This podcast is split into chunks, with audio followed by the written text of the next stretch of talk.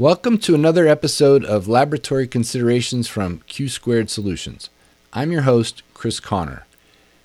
Q2 Solutions is a leading global clinical trial laboratory services organization providing comprehensive testing, project management, supply chain, biorepository, biospecimen, and consent tracking solutions. Leveraging our next-generation technologies, we deliver agile and precise services designed to meet the diverse needs of our clients. We provide scientific expertise and innovative solutions for ADME, bioanalytical, genomics, vaccines, and central laboratory services, including flow cytometry, anatomic pathology, immunoassay, molecular, and companion diagnostics, with meticulous regional and global clinical trial implementation support and high-quality data delivery. At Q2 Solutions, our work is rooted in research, grounded in collaboration, and guided by our passion to turn the hope of patients and caregivers around the world into the help they need. To learn more, visit Q2LabSolutions.com.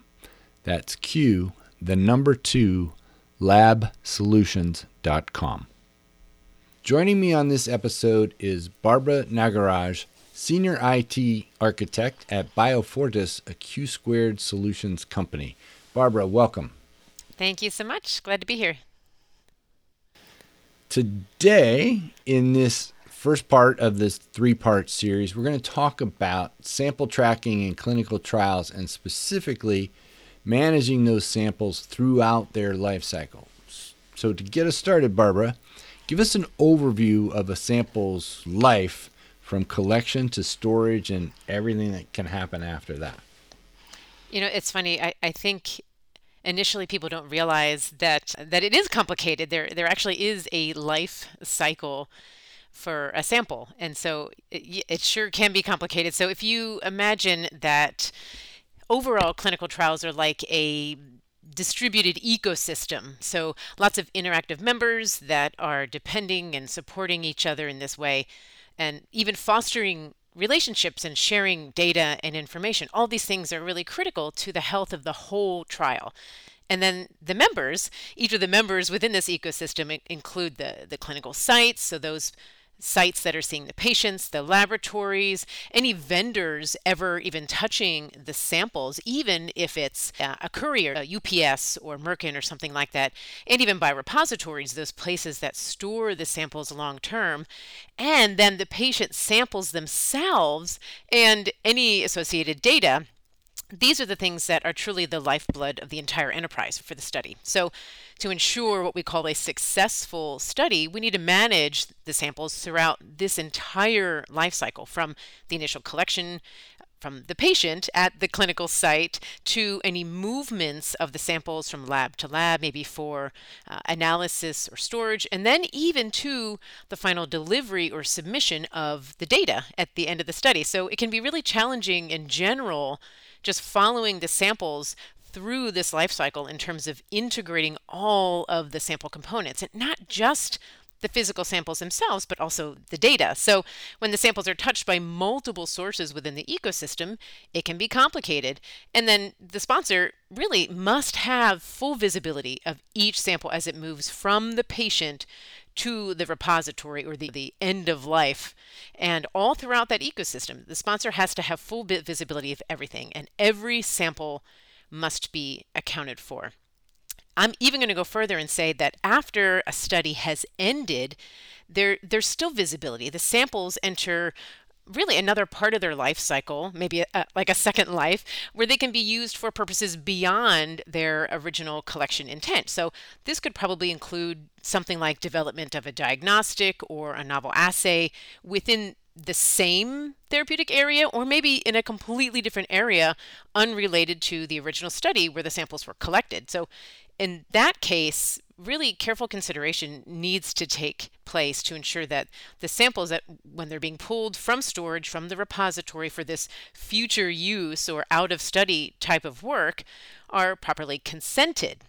which is a whole other topic. But really that means, did the subject agree that their samples can be used for these purposes outside of the original study? That is part of the sample life cycle, right? The sample's going from one place to another. It's being used in one way or another. The subject has to have agreed to that. So we even add some complexity then to that story around the samples. The investigator has to determine, can these samples be identified? Should they be identifiable? Should the samples be identifiable or anonymized? How long have they been in storage? Could that affect their viability?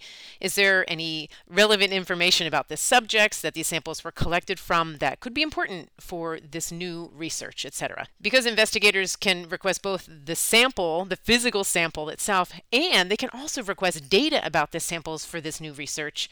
It's really critical then to ensure that both the sample and the data around the sample are both tracked and stored properly. Yeah, so many things in there that I hadn't thought of before, particularly around just couriers. So it brings to mind a chain of custody for any other kind of sample. Is there such a thing? Is that included in this?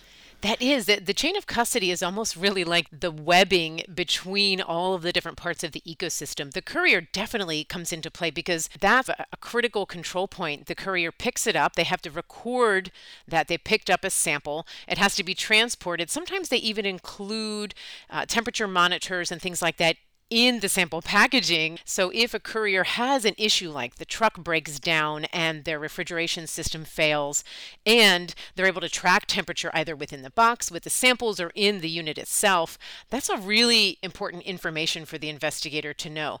Not every courier has that capability, but if you're dealing with a really special, rare sample, that information is so critical. So that is definitely part of the chain of custody and a part of that entire sample ecosystem. So the bottom line is the life cycle means everything, the entire life history of that sample's collection and travels. Yeah, that's absolutely right. Given the volume of samples in even a single study, not to mention over numerous studies that you might be involved in, tracking them from one vendor to another seems pretty complicated, as we just pointed out. What makes tracking all that information so difficult? It really can be complicated because we're talking about probably upwards of hundreds of thousands of samples potentially, depending on the size and phase of the study. So in studies that have a large distributed ecosystem, so lots of vendors touching the samples and lots of movement from one place to another, we have to expect that each vendor then has their own procedures, their own data systems, their own approach to tracking their samples, when they receive it, when they process it, if they ship it back out. But then we also have to consider that there are some smaller specialty labs, I call them almost like mom and pop labs, that may not have that sophisticated data architecture or integrations in place for managing sample tracking. So we see this a lot with maybe university labs, for example. So they have a small shop with just a few staff members to manage all aspects of receiving and analyzing the samples. So the focus is really on the analytics and the assay and less on the chain of custody. So their approach to sample tracking and the data may not be as robust as the larger vendors, but the data from the smaller vendors is just as important as the data from those really large vendors and central labs, because in the grand scheme of things, every sample must be accounted for. That really is the bottom line. Something else that complicates this movement of the samples from place to place for studies is that clinical sites, so where the subject actually comes in to have their samples taken, they may ship, for example, screening samples directly from their clinic, from their hospital, straight to a testing lab. So they may bypass a central lab altogether. Now, most central labs, they're sending out, these are the big labs, they're sending out data on a regular basis to the study team. The study team's always getting updated, can always check. But if these samples for maybe a screening lab are going once every couple of months when they screen a patient and they're going to a smaller mom and pop lab, the study team really doesn't have a whole lot of visibility of those samples until that testing lab sends the analysis results, which could be a week or two after the sample's actually been received. So any delays in shipment or in receipt of the samples is pretty much unknown to the study team and could potentially compromise the quality or viability of the sample, which unfortunately could lead to a major lost opportunity to test a really valuable sample. In my mind, having all of the chain of custody data together in one place on a regular basis is actually really important for the study team to track their samples nearly real time. And this could ultimately save them time and resources down the line because they're going to need to reconcile this information later on for final submission. Yeah, that's a lot. What are the risks of not knowing where those samples are? Yeah, that's the million-dollar question. So I suspect most investigators will tell you that the sample itself is just as important as the patient. And especially if you're thinking about rare disease study where you're already working with a small number of patients to begin with, each of their samples really represents, I guess, in essence, a significant snapshot in the time course of the study that, you know, in many cases from, say, a biological or chemical perspective can't be duplicated. So if these samples are really critical in understanding the disease process, that could be a major loss. If you don't know where your samples are, you could miss a window of opportunity that could literally be the eureka of the study. And then thinking beyond this study, samples are, you know, often collected with the intention of being available for future use by other investigators, outside collaborators, maybe for the development of clinical diagnostics, like I mentioned earlier. So other investigators may want to use a portion of any remaining samples from one study to perform research completely unrelated to the original study. Imagine those rare disease samples. They're like a gold mine of opportunity to use for other purposes. In the spirit of advancing the scientific body of knowledge, there's a wealth of information out there stored in these biorepositories that could be that gold mine of data. And so what if we can't find those samples?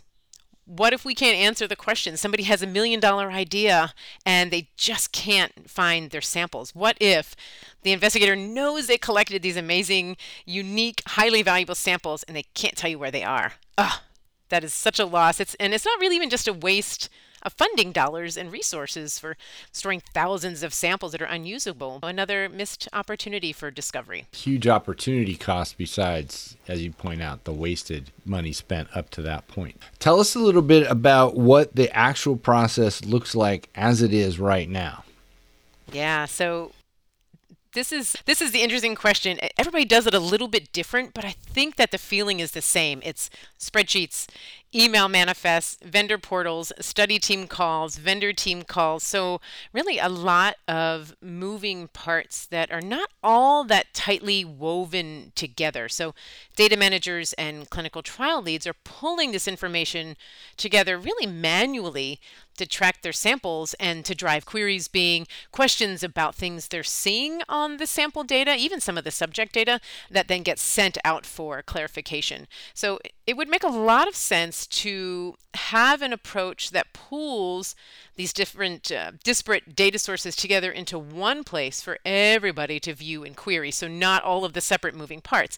And have this one place then be accessible anywhere and anytime so that, say, investigators in California have the same accessibility to their sample data as their colleagues in Hong Kong. That, I think, is then the ultimate goal. Pull it all together so that we all have access to all the information in one place together. Well, that makes perfect sense because certainly everybody should be able to gather all that. The system you described sounds a few notches above a bunch of Post-it notes. That's right. Yes. You'd be surprised. So in the next episode, we're going to talk about consent management and tracking that along with those samples. But Barbara Nagaraj, thank you for talking to me today about laying out the life cycle of clinical trial samples. My pleasure. Thanks for having me. You can learn more about sample tracking and consent management at q2labsolutions.com/LabMatrix. That's Q, 2, labsolutions.com/LabMatrix. We hope you'll join us on the next episode of Laboratory Considerations. Bye-bye.